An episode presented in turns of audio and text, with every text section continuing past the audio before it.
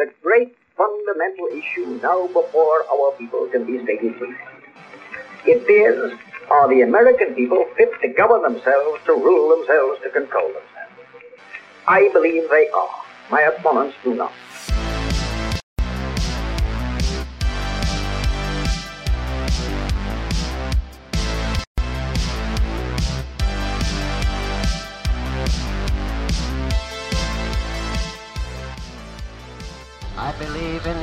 American Constitution. I favor the American system of individual enterprise. I am in favor of protection. I believe in the permanent court and further limitation of armament. I am opposed to aggressive war.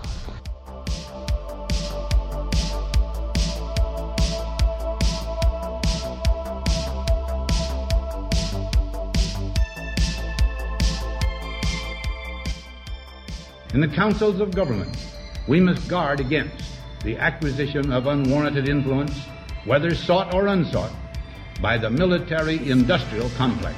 We must never let the weight of this combination endanger our liberties or democratic processes.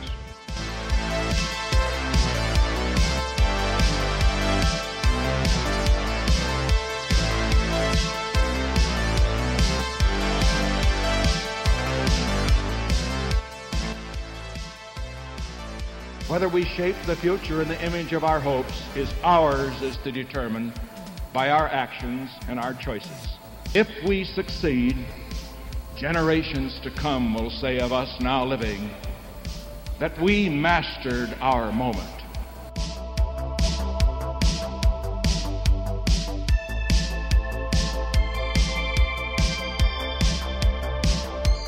Americanism, not globalism, will be our credo.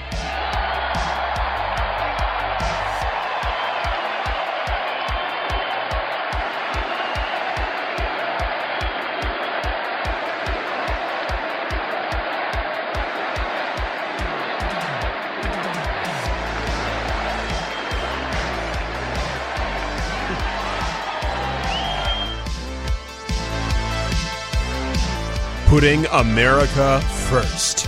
This is The Right Take.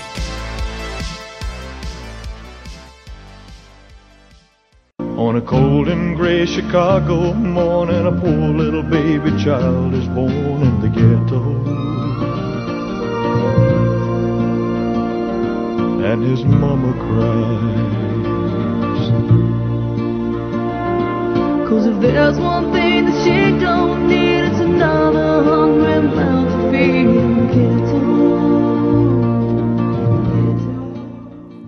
That hits so much harder than it usually does. In the Ghetto, widely considered the saddest song that the king of rock and roll, Elvis Presley, ever recorded, which I believe is why they used it in the end credits of the, the movie that came out last year about him. Made even sadder, of course, there in the context in which that was played. That, of course, is a uh, posthumous duet that his daughter Lisa Marie recorded, you know, with her own vocals over the track that he recorded in his life. Obviously, they didn't actually do that uh, duet together. Those of you who know, uh, who aren't living under a rock, who are in tune with pop culture news, that is, we're opening the episode with that as a tribute, of course, to the late Lisa Marie Presley, who died at the age of 54 on Thursday from cardiac arrest that just far too young, too soon, really devastating. I, I, I couldn't believe it when I first saw it. I first saw the news that she suffered cardiac arrest and was taken to the hospital. She'd been in and out of rehab many times, you know, most due to drug addiction and whatnot. She'll, she'll probably pull through this, right? Next day, nope, she's gone. So that is absolutely devastating. Very sad news. Rest in peace. Uh, thoughts and prayers to the, of course, the Presley family, to Priscilla, her mother, who now has outlive both her husband and her own daughter. That is devastating, especially when you consider that just literally two days prior to her death, Lisa Marie was at the 80th Golden Globe Awards with her mother, uh, where they were acknowledged in the acceptance speech, the speech of thanks by Austin Butler, who won the award for Best Actor in a Drama for his portrayal of Lisa Marie's father, Elvis, in the movie that we, of course, reviewed in episode 69, Elvis, uh, the man, the myth, the movie. His speech was very, very classy. I don't know if you watched it, Jacob. It was, you know, very straightforward. He thanked his producers, he thanked his family, his father, his late mother. He took time, of course, to thank Lisa Marie and Priscilla, and then he saved the best for last at the very end. He thanked, of course, the king of rock and roll. You are forever an icon, and we will make sure you are never, ever forgotten. So, Probably the only highlight of the Golden Globes worth watching. Absolutely. Yeah. There's always at least one moment. There's one speech. There's one person who is just the utmost class and is worth watching. Um, and of course, I think that bodes very well for the Oscars that I really, we, we agreed, of course, when we reviewed the movie. Austin Butler really should be the front runner for the best actor Oscar this year. Naturally, there were people rushing to say, oh, that must have been the vaccine. Was she vaccinated? You know, the same thing they did with Damar Hamlin, the football player, when he collapsed. And again, no, she was in and out of rehab at least five times uh, due to drug addiction issues. Uh, unfortunately, you know, the same thing that ultimately killed her father. So c- relax, guys. This is not the jab. There's a lot of things to blame the jab for. This is not one of them. Again, as a longtime fan of Elvis ever since I was a kid, that is just another very sad note on uh, early on in this year, 2023.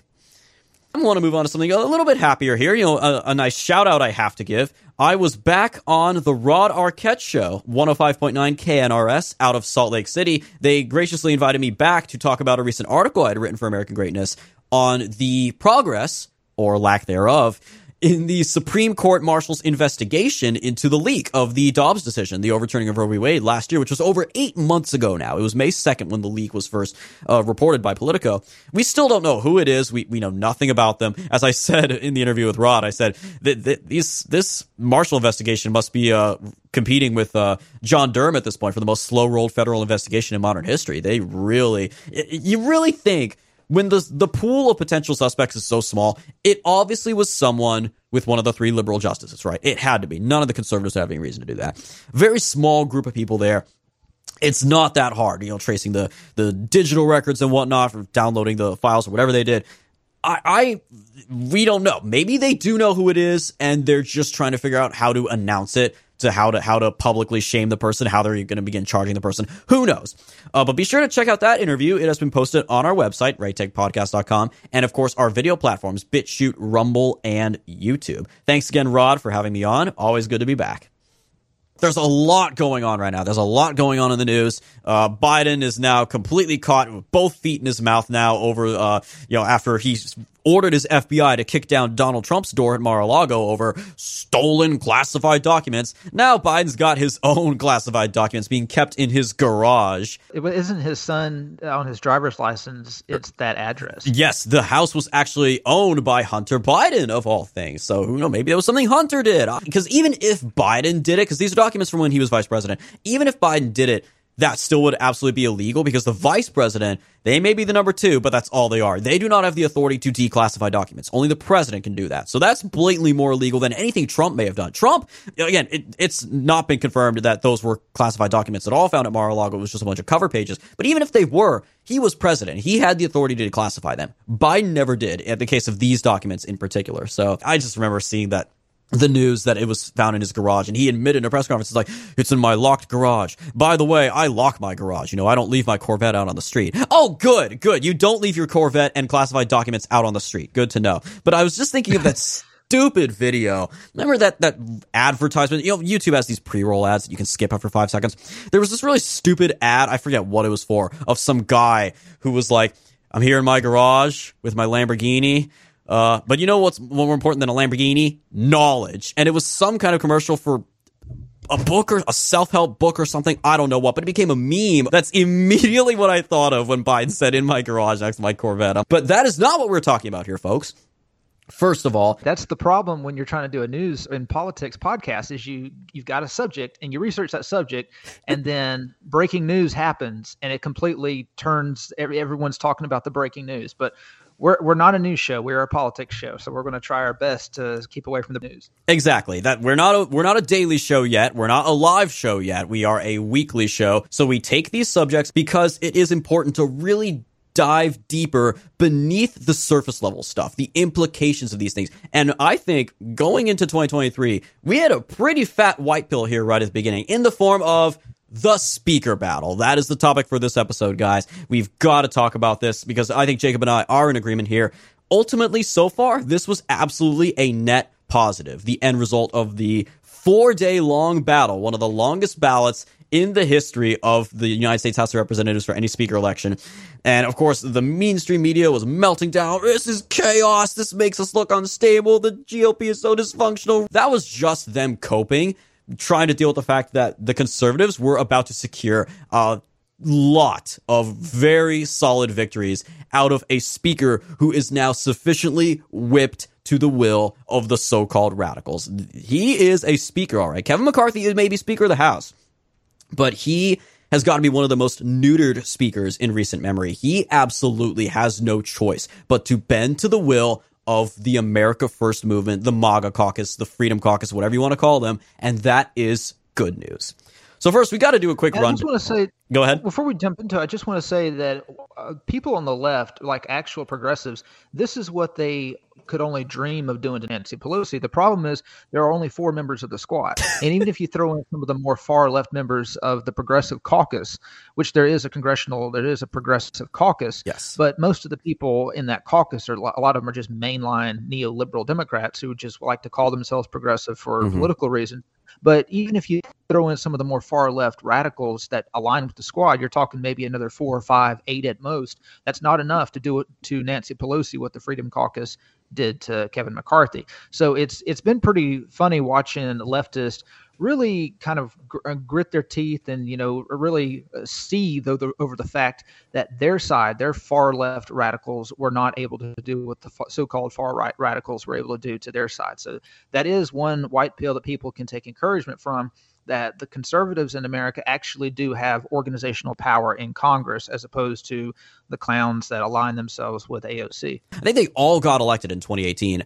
AOC, Ilhan Omar, Rashida Tlaib, Ayanna Pressley. They all got elected the same year, and they're like, yeah, the young the young Turks were just drooling over these people. Like, yeah, these people are gonna make this the party of Bernie Sanders, and they did. Remember, AOC led the charge among those four to clash with Nancy Pelosi directly, and they had a lot of open feuds. But sooner or later, Nancy Pelosi, you know, give her credit. She ruled with an iron fist. If you defied Nancy Pelosi, you were done. Like she wouldn't mm-hmm. have you primaried, but she'd kick you off your committees. She would basically make you persona non grata and she would cow you into submission as a Democrat. And ultimately, that is what happened to AOC and the squad. They shut up eventually. They are now going with the program.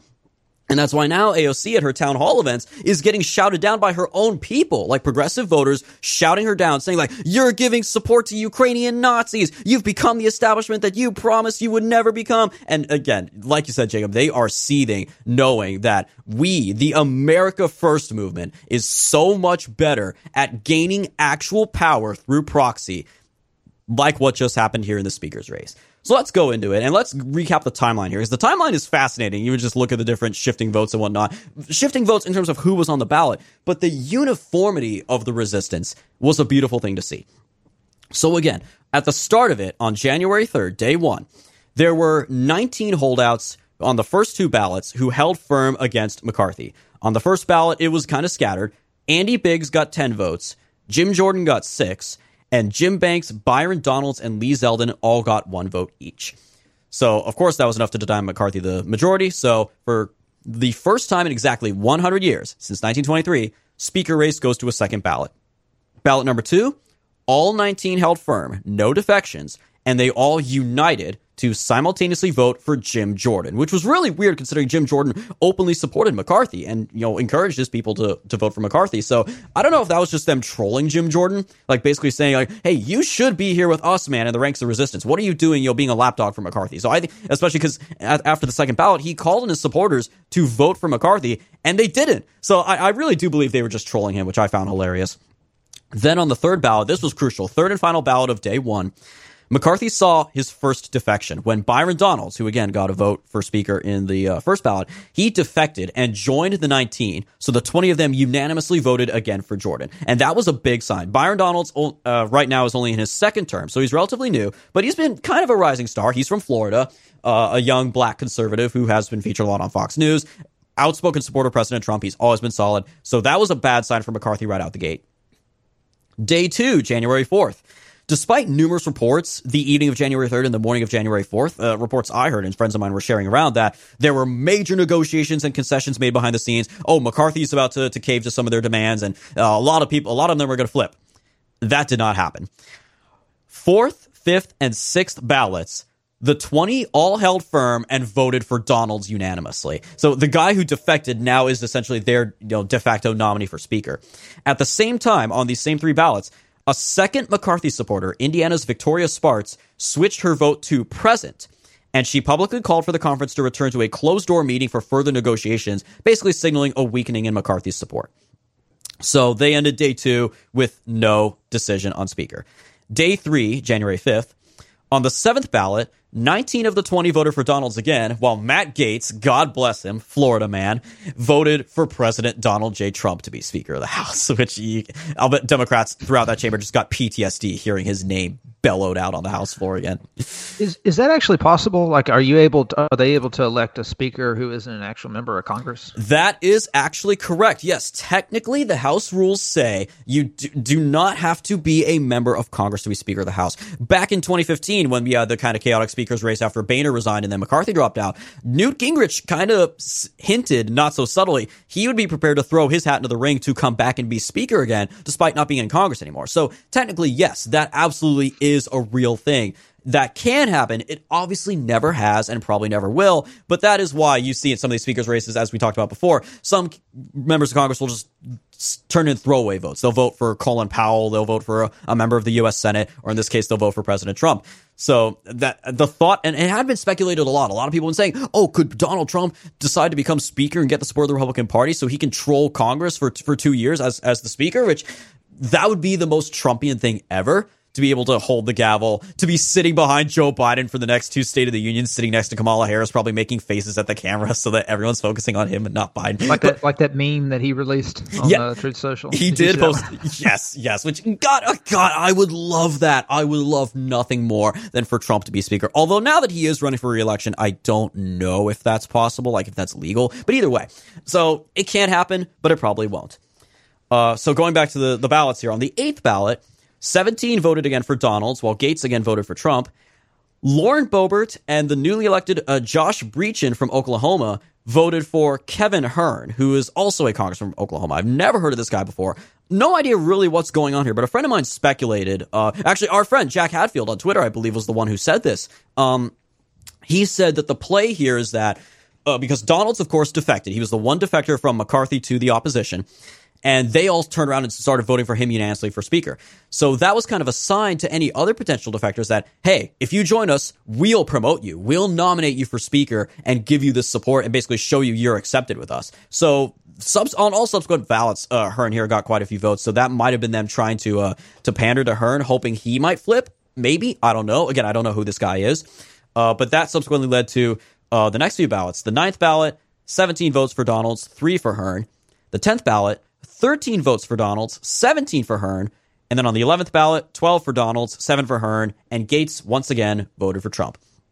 Interesting uh, to note here is that across all these ballots, 7 through 11, 7 11, Victoria Spartz continued to vote present. So that is eight ballots in a row where this woman votes present, which technically reduces the overall number of votes needed to get to the majority, but it still doesn't help McCarthy out because he has way too many people opposing him. Now, people speculated, asked, of course, you know, why didn't she just defect like Donalds? Why'd she vote present? Uh, one theory I saw thrown out there is that, uh, of course, she's in Indiana and the U.S. Senate seat there, held by uh, Mike Braun, is about to become open in 2024. He announced he will not run for reelection because he's going to run for governor instead, because Indiana Governor Eric Holcomb is term limited out. So that's going to be an open Senate seat, and there's been speculation that Spartz wants to run for that seat, which most likely will be a very competitive primary, but it's a safe red seat. So she might be trying to show the conservative base she's willing to play ball, but also still not fully step on the establishment's toes. So she might get like McCarthy's support and some other leadership support in a Senate bid. Uh, that's a possibility. I'm I think that's a, as good a theory as we're going to get. Uh, but we don't know yet why she just took the present option. Day four of voting, which was, of course, the glorious January 6th. On the 12th ballot, this was when things suddenly changed. 13 of the 20 holdouts suddenly flipped to McCarthy. After voting unanimously for Donalds or Jordan, whoever, they all moved back to McCarthy, and Spartz resumed her voting for McCarthy as well. At that point, only seven remained in opposition to McCarthy, and that was Andy Biggs, Lauren Boebert, Eli Crane, Matt Gaetz, Bob Good, Andy Harris, and Matt Rosendale. Four of them voted for Jordan, while three voted for Hern. Then on the 13th ballot, Andy Harris flipped, reducing the ranks of the holdouts to just six who all voted for Jordan. Then this is where it gets to the good stuff. the final two ballots. The 14th ballot, Gaetz and Boebert both voted present, while the remaining four were evenly split, uh, split uh, two each between Biggs and Jordan. As a result, this was hilarious. Because of their present votes, that again reduced the threshold slightly for how many votes he needed to become Speaker.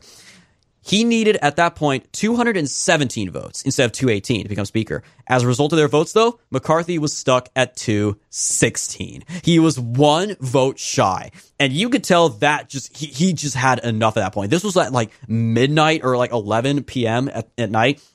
So at this point, the, the most famous moment of this whole thing uh, emerged. Over the course of about two minutes, McCarthy just got up and just strode right up to where Gaetz was sitting next to Lauren Boebert.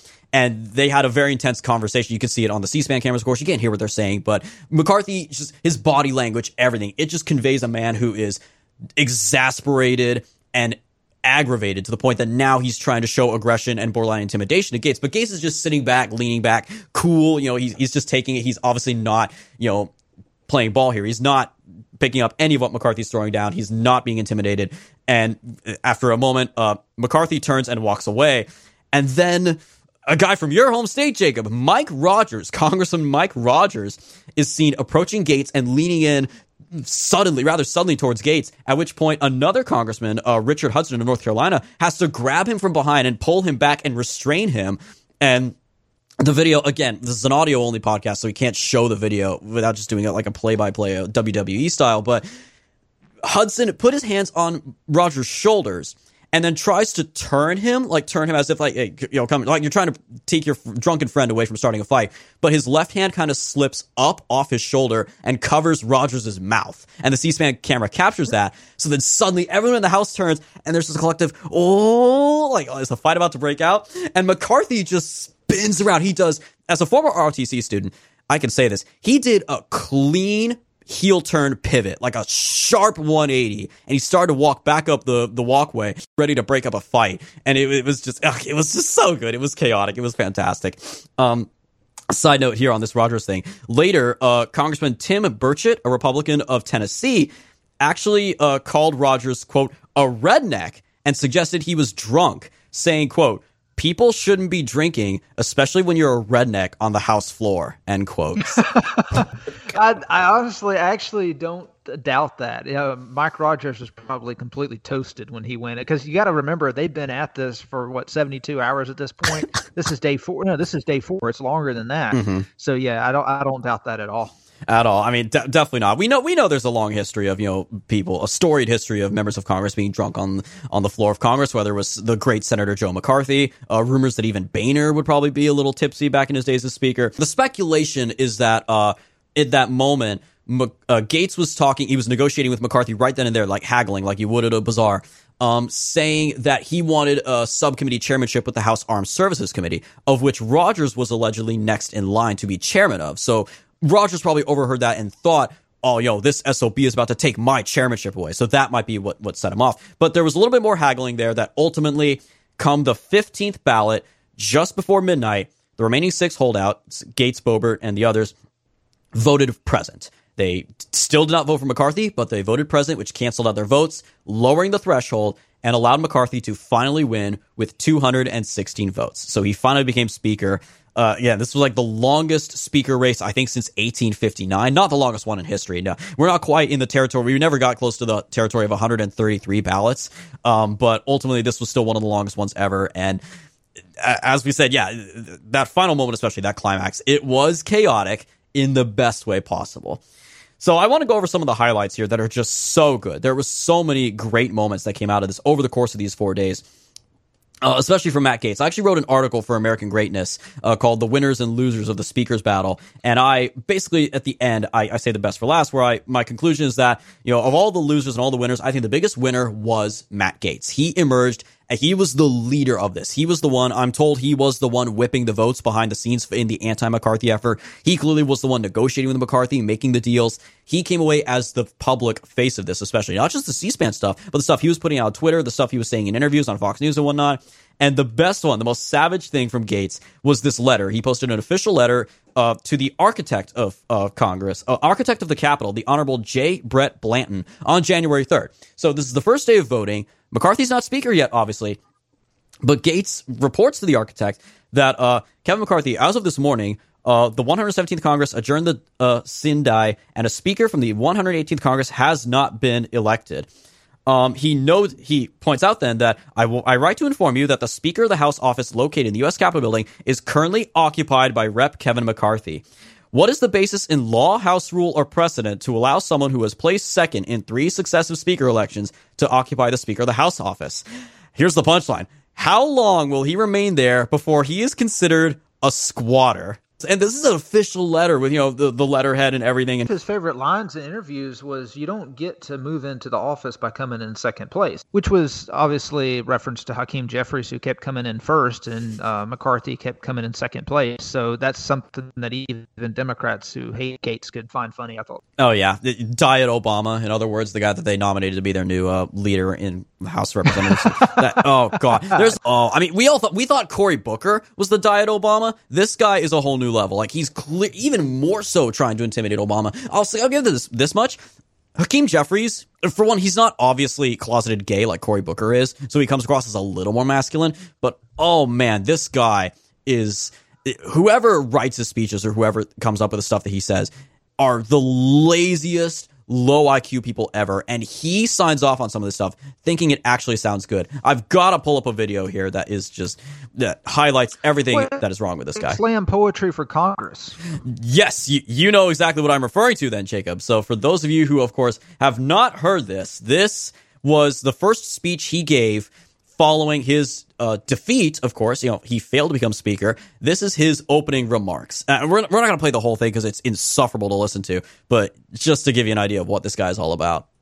We'll always put American values over autocracy, benevolence over bigotry, the Constitution over the cult, democracy over demagogues, economic opportunity over extremism, freedom over fascism. Oh, gosh, I, I'm not going to play the rest of this, but he literally, a coworker. Who's who's the who's in the amen corner over there the entire time he's talking? Yeah, preach it. The, the people, Uh-huh. every yeah. every other vote, every, whenever they were voting, you know, as the Republicans were still doing their thing, every other time someone cast a vote for Hakeem Jeffries, they would say something like, you know, my brother in, in oppression, Hakeem Jeffries, to be the first black speaker, and they all go, yeah, and they they all applaud, like they were clapping for every other vote for Jeffries. So when someone has like, the, if you have the C-SPAN feed in the background and you suddenly see a bunch of people clapping, my first instinct is, oh, oh, oh did somebody flip? Did did a Republican just vote for Jeffries? What's going on? But no, it was just them congratulating themselves. But a coworker of mine pointed out, to my horror, as a former English minor this guy literally is going through the letters of the alphabet in alphabetical order. So I'm like, oh dear God, he, he had his interns, literally ABC, he had his interns come up with 26 Oh my god. horrible examples of alliteration. That's, this is, a this is, cause uh, alliteration can obviously be very useful for like titles and whatnot, but there is such a thing as too much Hakeem. There is too much here, and it's just childish. The best thing that can come out of this is the responses on, on social media mocking him for this, and like, sure enough, people saying like, "Oh yeah, oh sure, Hakeem, uh, retardation over rhetoric, uh, trannies."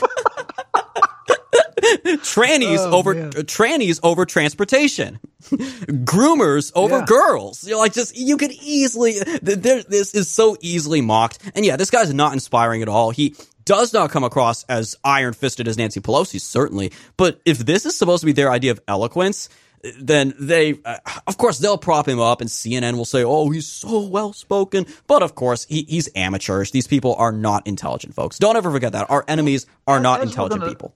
No, it, correct, and I mean Joe Biden is president. But uh, as we're going to get into in our in our long take on Twitter, they have they've accumulated so much power, the the neoliberal establishment in America, that they no longer feel the need to present acceptable candidates, articulate candidates who can win elections. Like they don't have to go digging from the bottom of the barrel to find someone that can actually build a winning coalition, like a Bill Clinton or a Barack Obama.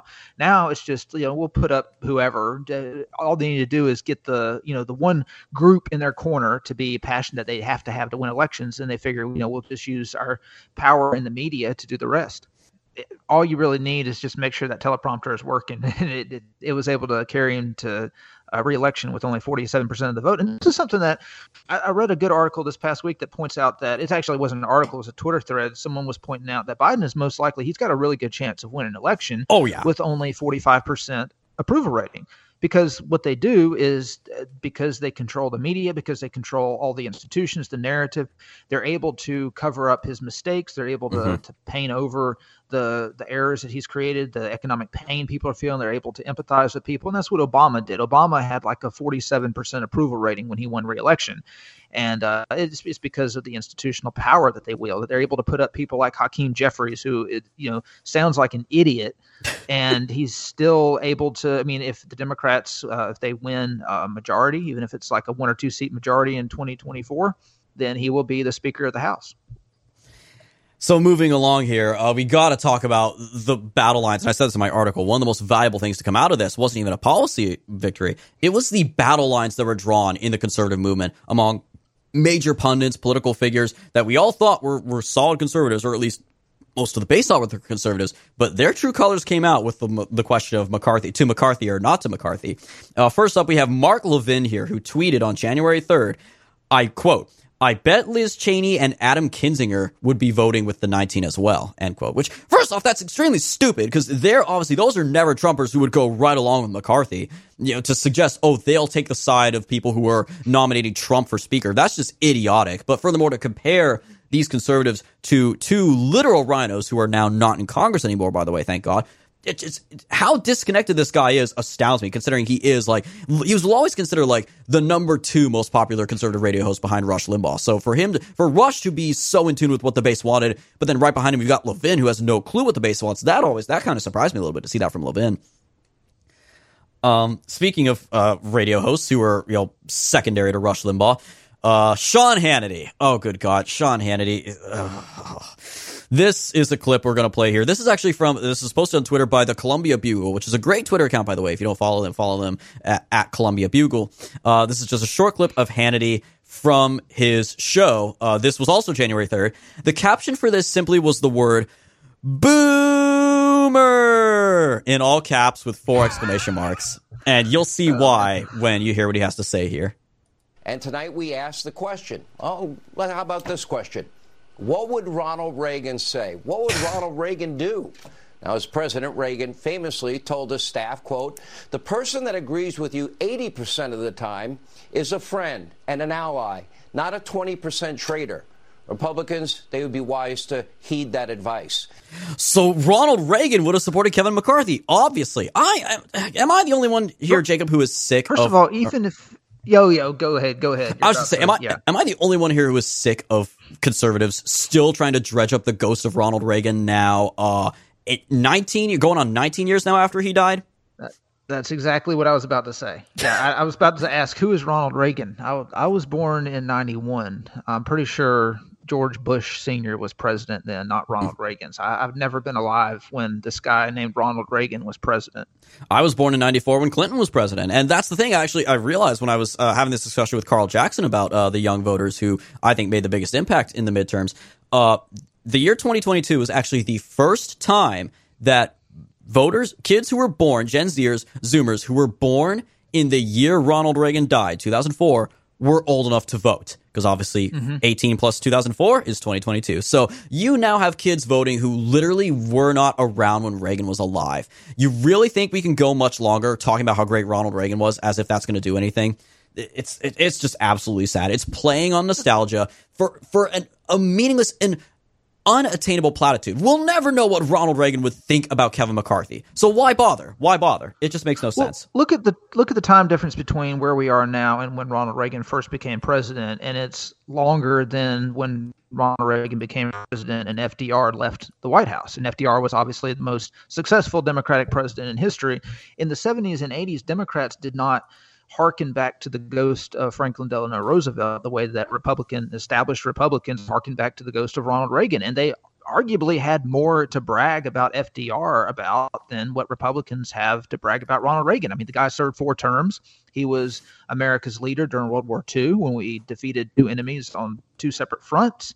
So, but yet they didn't constantly, when you go back and listen to Democratic speakers and Democratic pundits from the 70s and 80s, it's not constantly FDR this, FDR that. They are moving forward on their agenda that they built on top of what FDR did. I mean, they were more concerned about building upon the great society of LBJ's legacy, who didn't even run for reelection than they were some guy who had been president four decades prior when they have more presidents they can you know call upon in recent memory who were huge successes i mean the republicans obviously discount both the Bushes, completely throw them out. So you've got Ronald Reagan, you've got Nixon, who I do think was one of the greatest presidents we've ever had, but of course, a little thing called Watergate, so they don't like to talk about him. Ford was a complete non-entity. And then you go all the way back to Eisenhower, who was another great president, but he's way too far, like, way too long ago. And then, of course, yeah, prior to that, you had Truman, you had FDR, and then you're going back to the 1920s for your previous Republican president. So the Democrats have more past presidents they can call upon as great historic examples who were good presidents, but they don't do that. They never gush over LBJ, but they do move forward building on what LBJ built. You know, Biden very much is trying to be a modern LBJ with his policies, the stuff he is getting done. You don't have to talk about it to, to emulate them. Just do it. Just emulate them without constantly bringing up their name. And speaking of people trying to relive their glory days, uh, uh, not surprising that his name is coming back up, considering we talked about him uh, as the highlight of one of our episodes right before the midterms. Newt Gingrich. So, not surprisingly, Newt Gingrich came out in support of Kevin McCarthy as well. Also on January 3rd, after the first few votes for Speaker ultimately failed and McCarthy was humiliated, Gingrich had a rather interesting take on the 19 Republicans and later 20 who opposed McCarthy. They're not voting against Kevin McCarthy. They're voting against over 215 members of their own conference. their conference voted overwhelmingly, 85%, for McCarthy to be Speaker. So this is a fight between a handful of people and the entire rest of the conference. And they're saying they have the right to screw up everything. Well, the precedent that sets is so do the moderates, uh, so do the members from Florida. I mean, any five people can get up and say, I'm now going to screw up the conference too. The choice is Kevin McCarthy or chaos. And there's nobody going to replace Kevin because he has far more people totally dedicated to him than this handful of never enders. And the result's going to be anybody who tried to replace Kevin would face total chaos. Uh, so clarification, that actually was from the day before the speaker ballots began. So this was when there were still only five confirmed people who said absolutely without doubt they would vote against McCarthy. So that's why he said, you know, all it takes is five people. Obviously, I, I think my take here, as I think you would agree, Jacob, is that McCarthy, of course, he released that stupid uh, one page policy plan, the commitment to America, perfectly bland, generic GOP talking points that, as we said, was just trying to copy Gingrich's contract with America from 1994. So, as we said, jokingly, the title of the episode, Speaker Newt McCarthy, question mark. Uh, obviously, he's trying to emulate Gingrich. Gingrich is flattered by that. So, of course, Gingrich is going to go to the mat for McCarthy and call out these people and say they have no moral right to oppose McCarthy. Like, okay, uh, who are you to say they have no moral right? What if their constituents say, oh yeah, we send you to Congress because we want you to vote against McCarthy? So who are, who do they answer to then? Republican leadership or their constituents? So not surprisingly, of course, Gingrich just two days later, January 4th, as it's still going on, he backtracks completely. I mean, a sharper 180 than McCarthy's heel turn in, on the floor when he thought a fight was breaking out. I, I did a tweet today saying it's really hard to explain uh, to Putin or Xi Jinping or Kim Jong Un exactly what's going on because this is freedom, and freedom is messy and sloppy and also uh, remarkable, remarkably creative. We'll get there, uh, and we'll have a speaker probably, I think, probably sometime tomorrow. Oh, so it was chaos two days ago. Now it's freedom. Mm-hmm. Now it's freedom. Just, uh, I, I, I don't know that that that one. I'm not surprised by. I'm more surprised by the sudden about face that he did than his initial statements. What say you, Jacob? Well, it, it goes back. One of the main arguments that you're going to hear from the people who claim that America is not based on a people, but based on ideas, is that the United States has an obligation to portray to sell democracy, to portray democracy as being something that is desirable, that other countries should emulate. And so, there, whenever we have a big blow up like this, uh, whenever everything doesn't run smoothly, then we've got to try. Then they try to defend it and say, "Well, this is democracy. It's messy. We get freedom in exchange copy politics." Because that's one of the criticisms. The criticisms that the Chinese government levels at the United States is, look at the way what we look at the way we run things in China. Everything is smooth We don't have these these bickering debates in our parliament like you do, or whatever they call their uh, whatever they call their parliament there, like you do in your Congress. And then you'll have conservatives and even liberals who will come out and say, well, that's freedom, that's democracy. We get to debate things. But at the same time, they will turn around and say, look at this mess that Republicans are causing. You're going to cause democracy to look bad. So it, it's kind of they don't really know which side of that fence to straddle. They don't know if we should make democracy look good by making everything run smoothly and make it look like everyone's on the same page, or if we should defend the messiness of democracy as saying that that's the price we pay for freedom. So it, that's kind of where Gingrich is at here. He doesn't know which side of that fence to land on. Well, I guess that's still a little better overall than this guy's position on that particular fence.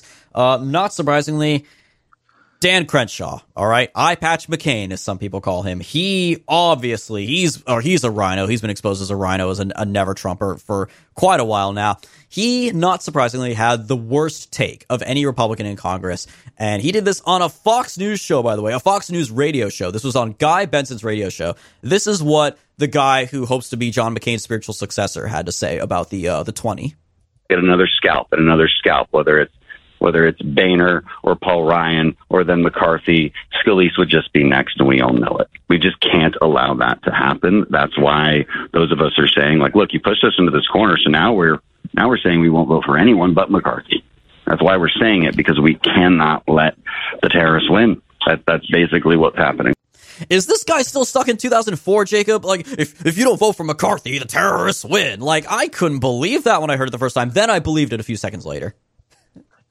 Well, here's the thing: there's so many Republicans that have have not moved past the Bush years. Like they voted for Trump, they supported Trump, but deep down in their soul, they are still neocons. They still yes. believe that America is not founded on, you know, people and soil. They believe that America is founded on ideas. And if we don't eh, honor those ideas of democracy and freedom and all this other stuff. And if we don't go get with the program, then we are terrorists because we're going against America, which is an idea. And so, in his mind, you know, Kevin McCarthy is a regular, normal Republican conservative, and anyone who doesn't get in line and just you know allow that freight train to run them over, they are a terrorist because they're getting in the way of progress. It, it's kind of it's really the same way same uh, really Trotskyite view that liberals have. There's really no difference between the neoconservatives of the Bush era and the you know the Trotskyites that uh, that still infect the Democratic Party.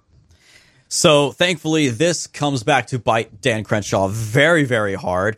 Um, we'll we'll talk about that later. He does end up apologizing for those remarks, but only after he gets absolutely humiliated. We'll come back to that in a bit. One last clip I wanted to play here. This is again from someone on our side. This is from Lauren Boebert, who I think was definitely the runner-up, uh, the number two biggest winner in this battle. She came across as you know the second in command behind Matt Gaetz of the the anti McCarthy coalition. She uh, again, especially considering that Marjorie Taylor Greene was supporting McCarthy from the very beginning, and she basically became an attack dog for Kevin McCarthy. Lauren Boebert definitely filled in that gap, and she was very, very good as well. And this speech was definitely uh, the most interesting moment because it does invoke the name of the former president. She does this very tastefully. She doesn't insult him, but she does call into question his decision to endorse McCarthy for speaker. Let's stop with the campaign smears and tactics to get people to turn against us, even having my favorite president call us and tell us we need to knock this off. I think it actually needs to be reversed. The president needs to tell Kevin McCarthy that, sir, you do not have the votes and it's time to withdraw. With that, I yield. Thank you. I love that reaction from the House, though. Ooh, because like, oh, she's she's on very thin ice there, criticizing Trump. Or so there, she's probably going by all. She's probably talking about that famous photo that was uh, spread around uh, social media of Marjorie Taylor Greene holding up her phone to one of the Freedom Caucus members, oh, yeah. insistently like, "Here, take this," and on the phone it says DT. so obviously Trump was on the phone trying to tell them to knock it off and vote for McCarthy. And Marjorie Taylor Greene is there. Here, take this call. He's on speaker. And of course, the congressman, he's got his hand up, waving her off, like, nope, nope, not interested. I, he's walking off. I think that was actually, I think the one she was holding up to was Matt Rosendale of Montana, who was one of the holdouts. And he was actually one of the final six who never voted for McCarthy. So props to him. He never wavered, even mm. with Donald Trump on the phone being held up in his face. So props to Congressman Rosendale for that. So, what was the result of this in terms of substantial policy? There were a lot of victories, and these there's some that are a little more symbolic, some that are kind of empty, but also some really good ones. Uh, count. I knew when I was initially writing my article for American Greatness, I'm thinking, okay, where can I find? There's got to be a good comprehensive list somewhere of the concessions that the conservatives got out of McCarthy. Oh, of course, the Federalist has got to have one. And sure enough, they did. We'll include a link in the description below. This is from the Federalist. This is from the uh, Emily Jashinsky at the Federalist, who highlights the seven major concessions that were ultimately won out of McCarthy by the conservatives in over the course of all the haggling and bargaining on the floor, you know, during those amazingly chaotic four days. So we'll go through these one by one.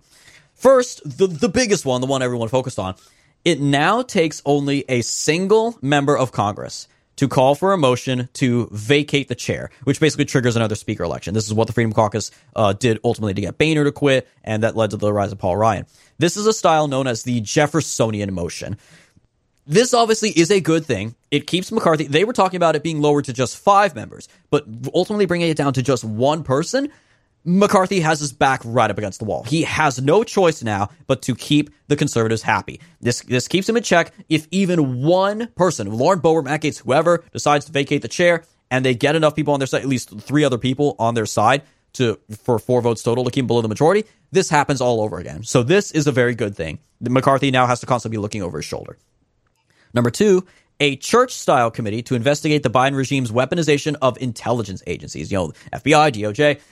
This could potentially be just another dog and pony show, especially because I believe this committee is going to be headed by Jim Jordan. And I, as I talked about in my article, he again he supported McCarthy from the very beginning. He is not a solid conservative. He's not very effective. Oh, he very much is just like Trey Gowdy, all he does is scream in committee hearings so that the soundbite will be played on Fox News for Sean Hannity and the others, just or or or or clapping for him like seals because he screamed at a Democrat mm-hmm. in, a, in, a, committee hearing to cover up for the fact that he doesn't actually do anything. So, and I do want to point out that this was one of the complaints that uh, that really turned my dad against not really against conservatism, but against the Republican Party, is because of all the Benghazi hearings. It's like yes. they had all those Benghazi hearings. They brought Hillary Clinton before the for those hearings. They grilled her time and time again, and nothing ever came of it. Like nothing happened. So at that point, it was, was just like, okay, so what's the point? Like, why vote Republican?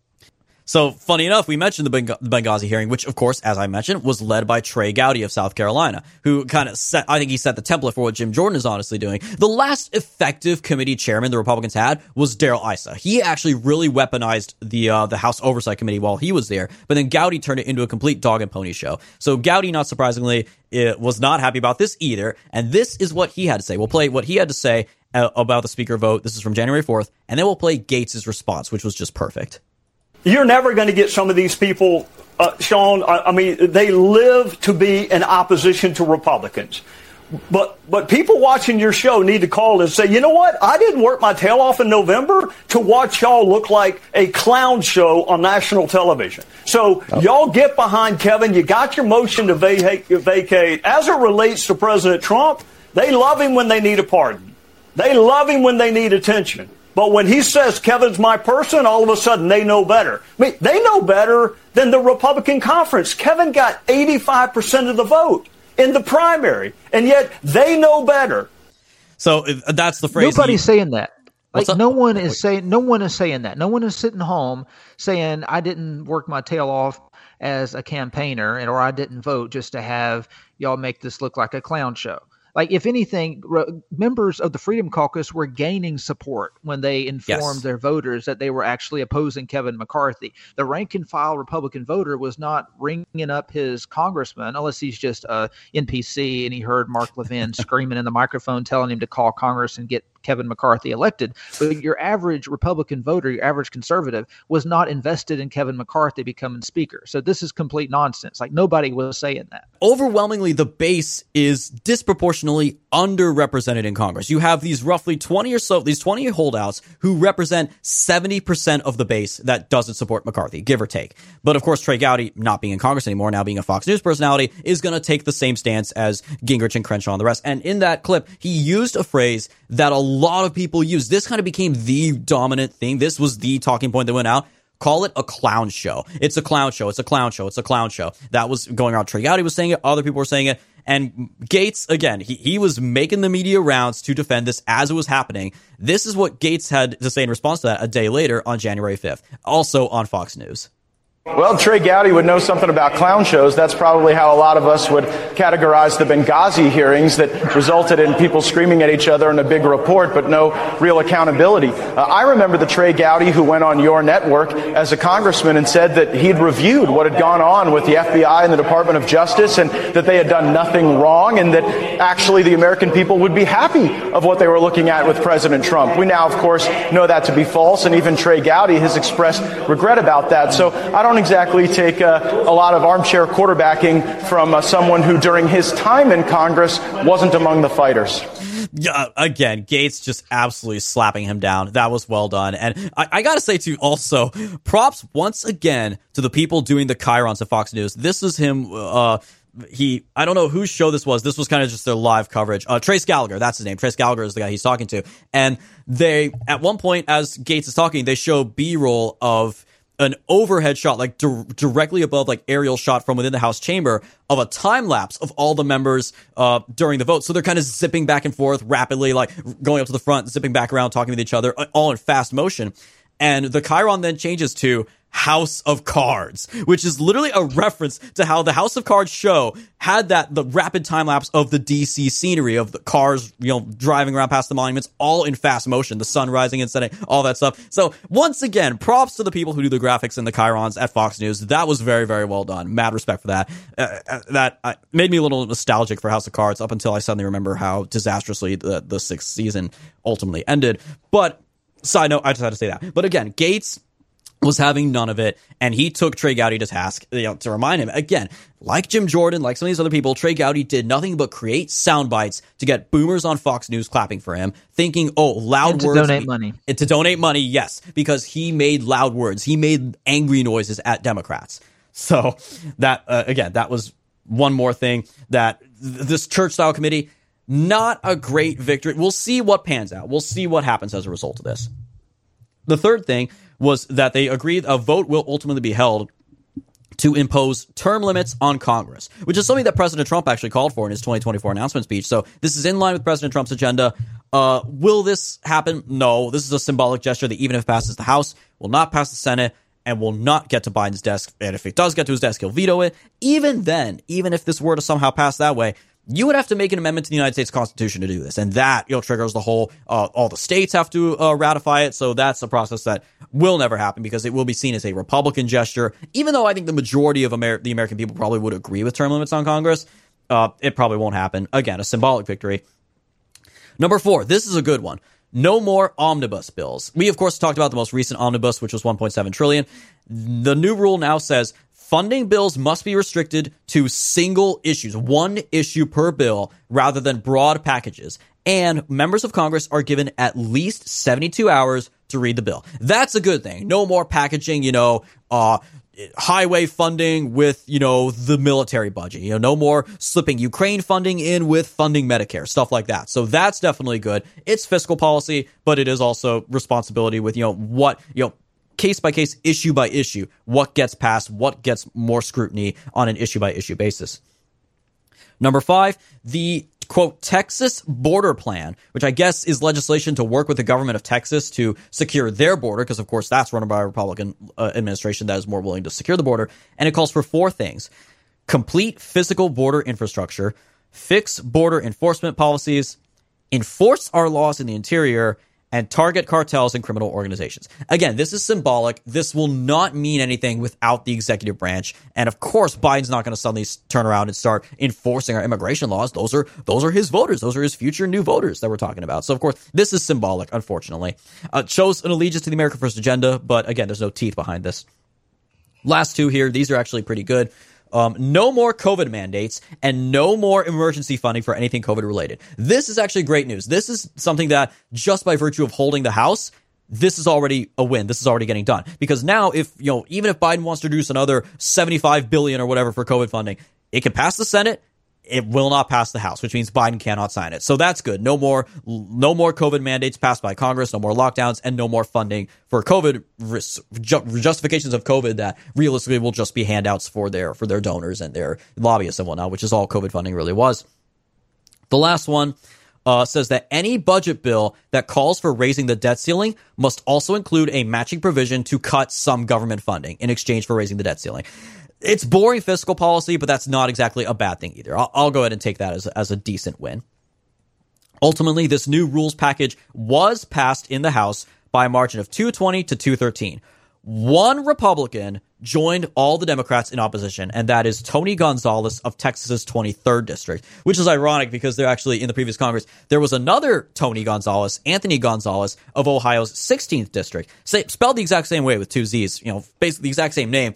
He was one of the 10 pro impeachment Republicans. So a total never Trumper who uh, ultimately chose not to run for reelection, you know, like Kinzinger, because he knew he would get destroyed in the primary, especially in Ohio. But funny enough, people kept mixing up, oh, there's two Tony Gonzalez's. No, one is an ever Trumper and one is okay. Well, now we know the other one is also maybe not necessarily a never Trumper, but he's definitely not with the program. He was the only Republican to vote against this, which I, I can't imagine at that point why he would do that. He's only putting a target on his back. But the good sign here is that, of course, this, these are things the conservatives wanted. Ultimately, the rhinos did fall in line behind the party leadership. And McCarthy told them, "You're voting for this package. We're getting this done." So Crenshaw, all the others, the, the couple of other the Trumpers who were in there, like Valadao Newhouse, they all still voted for this anyway, which shows goes to show, the you know, just contrary to what Gingrich said in that first video cut, the moderates are not going to rebel. The, the, the squishes, the establishment types, the never Trumpers, they don't have the guts to stand up and ultimately, you know, try to throw a monkey wrench in the established, in the leadership's plans. Uh, not the way like John McCain did when he shot down Obamacare repeal. It's only the conservatives are willing to do that. The moderates will not do that. They will fall in line and do what McCarthy tells them to. So that's a good sign to show that, again, this agenda getting passed now shows who the real power players are in this Congress, and it's not the establishment. And that's why the arguments that Republicans should cater toward the moderates, you know, the the fiscally conservative, socially liberal suburban voters is complete nonsense. Those fiscally conservative, socially liberal voters will vote for the conservative candidate if they have to choose between the Donald Trump or the Hillary Clinton. We saw that in 2016. So that's why no, you need to run hard to the right. You get the base behind you and the rest of them will follow your average so-called centrist is pretty apolitical. They don't really have any political conventions. They're focused on other things in life. Like they're focused on their business, they're focused on money, they're focused on their vacations. They think about politics once every 4 years. They will get in line, they will vote for the radical and uh, yeah, they should not be the people that the party caters to. So besides that, you know, again, that was all just in the rules package. What other promises have ultimately been kept now that McCarthy's speaker? These are actually, there's a few good ones here. So, uh, one, this is a fun one to talk about. This is, you know, interesting as a direct result of the dynamics of the speaker's race. Byron Donalds, again, the one defection who subsequently became kind of the de facto nominee of this uh, opposition group for a while, he was given a spot on the very influential steering committee in return for his ultimately voting for McCarthy. That, that of course determines committee memberships. It plays a role in determining the chairmanships and perhaps not so coincidentally, uh, once all the chairmanships were handed out for who, who gets to lead these committees, Mister, uh, if you don't vote with me, you're you're with the terrorists. Dan Crenshaw was denied the chance to become chair of the Homeland Security Committee, which is apparently something he's been going for for quite a while. You know, as a veteran, you know, you know, fought in the Middle East, whatever. This is kind of his forte. The post Just keeping eye patch McCain off of that is keeping him from becoming the chair of the Homeland Security Committee. That's worth everything. Like that's that's worth the delay of McCarthy becoming speaker. That's worth them holding this up for three four days. That is one hundred percent worth it. If that alone is the only thing that they accomplish. Absolutely, but it's not just that. It's it's not just that he didn't get it. It's who did get it. The position was ultimately given to Mark Green of Tennessee, who's a member of the Freedom Caucus. Now he wasn't one of the holdouts, but he's a member of the the so called the radicals, the terrorists. And even more deliciously, Mark Green takes over this chairmanship from uh, the Democrat who held it under the Democrat majority, Bennie Thompson, who was the chair, also the chairman of the January 6th committee. So the, just absolutely delicious, a perfect changing of the guard here from one of the worst Democrats to a solid conservative instead of a rhino. That was just a delightful turn of events. Uh, something else that's got to be, and funny enough, after that, Dan Crenshaw subsequently apologized for his terrorist comments, but far too little too late. Even Ted Cruz called him out, actually. Ted Cruz publicly condemned him for using the word terrorist. So he's got no love now. I mean, maybe if that's a sign that Maybe even the Texas GOP might sour on him a little bit. That's a goes on. He may live to regret that interview. That 20 seconds with uh, Guy Benson might be the, the biggest mistake Dan Crenshaw has made in a career full of mistakes. Again, to the policy, the first bill that was taken up by McCarthy as Speaker. One one second. I was about to make a, a, a really bad gay joke, right? Go 20 ahead. Seconds with Guy Benson. Oh. Oh, oh, no, no, oh, That would be enough to ruin anybody's career. oh, man, yeah. Well, I that's that's a that's one way of putting it. That is, oh, man. Actually, let's let's keep that in because most people don't even know that he's gay. yeah, I so- agree. Let's keep that in. Let's keep that in. That was funny. That was which, good. Which spending 20 seconds with Guy Benson should be enough to end anybody's career, honestly. Oh, true though. True. There is no lie. Error 404, lie not found. Uh, so again, we'll see, see, see you in two years, Danny boy. Let's see, let's see how that ultimately pans out for you, bud. Um, Policy wise, the first bill taken up by McCarthy as Speaker was a measure to defund the $70 billion that was approved in the Inflation Reduction Act for the hiring of 87,000 new IRS agents. That was one of the most controversial aspects of that law. Uh, again, also kind of an omnibus thing because that is completely unrelated to inflation, hiring 87,000 more agents to audit all Americans. That bill did pass the House 221 to 210. Probably won't pass the Senate. Definitely won't pass Biden's desk. and won't get past his veto. But, you know, that's another thing that's like, oh, let's get Democrats on the record as saying they support almost 100,000 more IRS agents. So, uh, for that being the first bill, uh, there could have been more exciting things. But again, there's not much they can pass. There's nothing on the agenda right now they could realistically pass with the support of the Senate and Joe Biden's signature. So, that's that's the first thing. Let's see what else comes up on the agenda. Uh, lastly, this was a good one. I love this one. If he followed through, McCarthy made this promise a while ago, like last year, and I said if he follows through on this, this is a good sign for his speakership. And sure enough, he did. So, of course, infamously, the Democrat majority in the last Congress voted to kick Marjorie Taylor Greene off of her committees based off of nothing in particular. Just, oh, she said mean things about, you know, space lasers or something when she was a candidate back before she was in Congress. Let's vote to kick her off her committees. That was unprecedented because they did that without the consent of the minority party leadership. Usually committee assignments are determined by the party of the member in question. You know, if they, if Kevin McCarthy decides he doesn't like MTG, he'll kick her off her committees. Kevin McCarthy stood by her to his credit. So Pelosi said, all right, fine, we'll override you and we'll have a majority in the House vote to kick her off, which was unprecedented. And McCarthy said, all right, fine, you do this, then I'm going to consider doing this to your people. They later did it again with Paul Gosar after he posted that amazing Attack on Titan video mocking Biden and AOC, which again was a class A meme. All right. He was, v- that was a very good meme that he slash his team posted. That really is still my theory. That's why they hated it so much. It's not because, oh, he's threatening to kill AOC. That's not what it was. They were just pissed that he knows how to meme better than they do, despite the fact that he's like 60 something years old. So they did it to Gosar. So then McCarthy, for months now, had specifically named three people he would kick off of their committee assignments.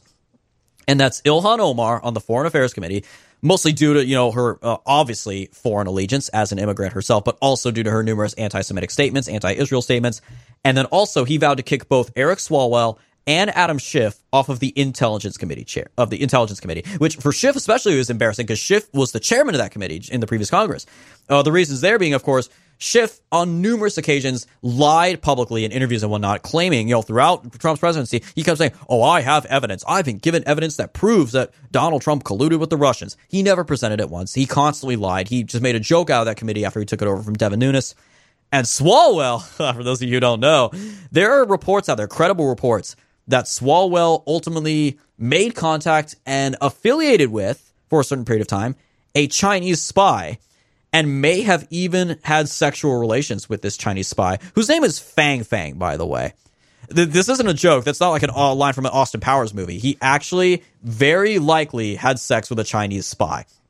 And even after this came out, Democrats left him on the Intelligence Committee and said, oh, no, we see no evidence of wrongdoing here. We're going to leave him here. So McCarthy said, no, if I'm Speaker, you're gone. So sure enough, he did just that. He kicked Omar, Schiff, and Swalwell off of all of their committees and they are all just coping and seething about it. You know, Schiff especially. I mean, again, he was chairman of this committee. Now he's got absolutely nothing. And Swalwell tried to cope even harder about it. He gave gave an interview shortly after he was removed from his committee. And I got to read this uh, the excerpt here. We're not to play the video, but just the excerpt. He copes by trying to make a joke out of this. He said, The only person who supports this is my wife, who's like, Great, you're to be home to change. I love it. But the truth is, it's purely vengeance, end quote. Uh, basically saying, oh, I, I get to be home more often. Yay, me. Like, you can tell Why, this why man. is your wife glad that you're finally going to be home more often? uh, maybe maybe she's glad you're going to be home more often, so you're not going to be around um, Chinese spies. yeah, she can finally keep a closer eye on you and, uh, you know, see that makes, that you're not uh, seen slipping out with uh, women in gold and red dragon dresses. Who knows? But yeah, I, I, you know, I, I hope it was worth it between him and Ilhan Omar, you know, brother marrier Ilhan Omar and Pencil Neck Schiff being kicked off their committees. That is a very good sign for McCarthy. That shows that he is willing to play ball and start treating the Democrats the same way they treated the Republicans when they were in the minority. So that right there is the best sign for McCarthy's speakership yet, in my opinion. Uh, Jacob, what say you? Well, one of the things that happens whenever any party gives in to its more radical base is you start to see legislation follow in that direction. If the progressives had had half the power that the Freedom Caucus has, which the Freedom Caucus has finally moved into its own, like we we criticized the Freedom Caucus last episode, the last episode of 2022, kind of asking like, why is it even there? Like, what is its purpose? It started out as a Tea Party caucus. It, it whenever Trump got elected, who was not a not a Tea Party candidate, it ended up butting heads with Trump.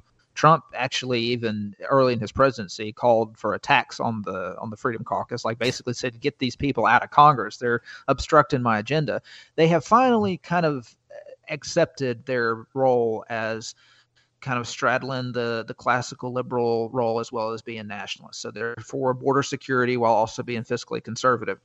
And one of the ways that they can be fiscally conservative in a nationalistic way is the Fair Tax Act. Representative Earl Buddy Carter of Georgia, he introduced the Fair Tax Act. And as part of their negotiation, he's a member of the Freedom Caucus. And as part of their, uh, I believe he's a member of the Freedom Caucus, but uh, even if he's not, introducing the Fair Tax Act, that's something the Freedom Caucus supports. That what that would do is completely eliminate the IRS. So never mind about having to fire these 87,000 new hires that uh, the Biden administration is planning on bringing onto the payroll of the IRS. You won't even have to worry about that because you'll be firing everybody who works for the IRS. You'll be completely eliminating the agency entirely. This is something that Ron Paul wanted to do. This is something that the Tea Party, most of the people who supported the Tea Party wanted to do, completely eliminate the income tax and replace it with a consumption tax. And this would be like a 20% consumption tax. Now, at first thought, this is like well, okay well this was a lot of people were thinking this was a poison pill into you know to so you introduce this as a rider onto the bill that would eliminate the 87,000 IRS agents. And then the Republicans could say well look here we we tried to eliminate the 87,000 IRS agents but gosh darn it it just couldn't pass the house. But it's not a poison pill. It's a completely separate bill. I had to uh, actually look this up. The bill to eliminate the 87,000 IRS agents that is the Family and Small Business Taxpayer Protection Act that passed the House. The Fair Tax Act is yet to be voted on, but uh, this would completely eliminate everyone's income tax burden. It would also eliminate the payroll tax. So you wouldn't have to pay any more Social Security taxes. You would pay no Medicare taxes, no Medicaid taxes. All of that money would now go directly to you. Your employer wouldn't have to pay anything. You wouldn't have to pay anything. And it's just everything is the government would be funded by a sales tax, a national sales tax. Now, this would if it's not done right, it would hurt a lot of poor people, a lot of low income people, a lot of the people who supported Donald Trump, which is why, in order to make up for that, the uh, what, what it would do is basically give people universal basic income to offset their daily needs. So certain groceries would not be taxed. Certainly, because there's a lot of states that they don't have sales tax on groceries. Florida doesn't have a sales tax on groceries growing up in South Alabama, a lot of people in Alabama would drive 45 minutes to go do their grocery shopping in Florida rather than drive 15 minutes down the street to do their grocery shopping in Alabama because there was no sales tax. So you would have to, obviously, in order to avoid starving poor people, you would have to exempt certain products from being from falling under this 20% sales tax. But if it's done right, it could actually tax the rich more than an income tax because you think of every, all the luxury goods that rich people pay for, that would be hit with a 20% income tax rather than having, you know, paying these tens of thousands, hundreds of thousands of IRS agents, you know, $80,000, $90,000 a year so they can snoop through people's personal incomes and end up making people's lives miserable. So that's hey, if, we can get a Republican mm-hmm. president in 2024, that could put us on the, the path to eventually completely eliminate the IRS and eliminate the income tax in, in, in favor of a sales tax the idea of that actually becoming reality is just the oh, I, I can't even comprehend that. It's just so beautiful. When you first told me about this, Jacob, as we were prepping for the show, I didn't even hear about that bill. I, I assumed it was uh, maybe, uh, like you said, the same as the eighty-seven thousand bill. But when I first heard that, I'm like, a bill to abolish the IRS. What did Ron Paul come back into Congress or something? Like, where's this coming from? Because I know Thomas Massie introduced a bill to audit the Fed, I believe, because of course he did. He's Thomas Massie. But yeah, this is an example of how fiscal policy that normally is just for think tank nerds and neo-libertarians could actually be very popular. I mean, um, I think you could easily convince Americans to support getting rid of the IRS. I mean, who likes paying taxes, right? Who enjoys paying taxes? Realistically, the, the argument of like who will build the roads doesn't really hold doesn't really hold up with most Americans. So if if that could at all become a reality, I'd love to see it. And you know, I think Trump absolutely would pursue that. President Trump in a second term would definitely want to do something like that. So we'll have to wait and it, see. It could easily be sold. Currently, I don't know the percentage. It's like thirty percent of Americans pay no income tax. So are you going to try to sell these 30,000 okay right now you don't pay anything in fact you get money you get free money from the government but now we're going to basically increase inflation by slapping a 20% tax on everything you buy. You, you couldn't get it passed if you did that. You would have to pair it with some form of universal basic income to get people at the bottom of the income spectrum on board with it. But you can sell, you could actually sell this to progressives.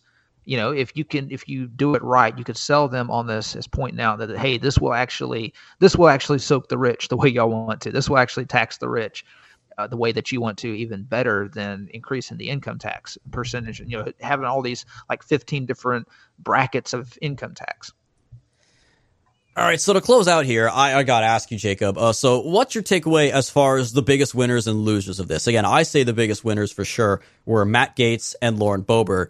Uh, the biggest losers, I mean, Dan Crenshaw for sure is the biggest loser, and the handful of others, Hannity, Levin, and the couple others who showed their true colors. I think the New York Post also was another one that attacked them uh, with a cover story literally saying "grow up," you know, and just the audacity to have like Matt Gaetz and Lauren Boebert with be telling them to grow up as the magazine cover still has the Ukrainian flag in one corner on the opposite corner from the American flag. Like the New York Post is so in the trap. I know it's owned by Murdoch, so of course it's anti-Trump now, especially like the day after the midterms that the, like on a switch, on a dime, boom, switch was flipped and now they're anti-Trump. So the New York Post is done. All, all these others. So, uh, those are my winners and losers. Again, the article is that American Greatness. We'll have a link in the description below. Jacob, who is your, who are your biggest winners and or losers from this speaker's battle? I agree with what you just said, but I also also would throw in Byron Donalds in there because mm. nobody ever heard of this guy before. Even people from Florida hadn't heard of Byron Donalds before he was proposed to be the House Speaker, and so I think his profile is going to be enhanced. Um, Matt Gaetz for sure. I see Matt Gaetz eventually because uh, I think Matt Gaetz is what he's about forty, so he's still got he's a young. lot of political yeah. life ahead of him yeah, so I could see him running for the Florida Senate one day. So I, that's definitely once um, once Rick Scott retires, I definitely definitely see Matt Gaetz stepping up and uh, being a leading candidate for that seat. So uh, yeah, I would say he's the biggest winner. But uh, one of the things that I, I, was reading an article in the leftist publication, they were pointing out how this whole speaker battle it shows how the dynamic of American politics has changed from 20, 30 years ago. Used to a conservative firebrand could he could buck the GOP, like say back, back during the Bush years. He could go against the Republican Party.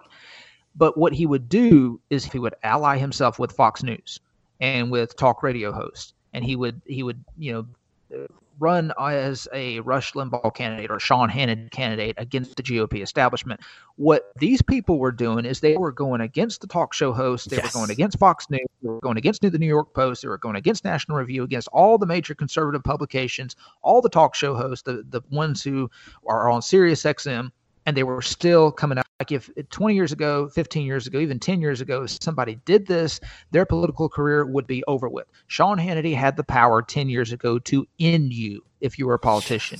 He could end your political career uh, with one show, with his 10 million listeners, would immediately turn against you. That's not the case anymore because what this article is pointing out is these politicians like Matt Gaetz, Lauren Boebert, because of the internet and because of all the diverse social media we have, they are now capable of building a fundraising army by themselves. They don't need Fox News anymore. They don't need to go on Hannity. They don't need. They don't even need Tucker, Tucker Carlson. Even Tucker Carlson, if if he were to turn against them, it would not phase them. And Gaetz and Boebert and these other politicians who are on the Freedom Caucus, they raised a ton of money from this because for a lot of them, like I said, all they got to say is they oppose Kevin McCarthy as Speaker, and their support skyrocket the the base is not with Kevin McCarthy. The base is firmly with the Freedom Caucus. And the only reason why the Freedom Caucus doesn't have more members and isn't more powerful is is because the base is struggling to survive. They don't have the spare time to pay attention to politics. If they did, then uh, you would see a lot more people like Matt Gaetz. Uh, the Freedom Caucus would probably be as big as the Progressive Caucus. And once again, in comparison to the Democrats, that of course you still have the Democratic Party. That if you go against Pelosi, if you go against CNN, like you know they have the power to destroy you as well. You know mm-hmm. they they get some Democrats primaried out, like Dan Lipinski in Illinois because he's a pro life Democrat. Where we again on the so called far right, we have more staying power and more independence, if you will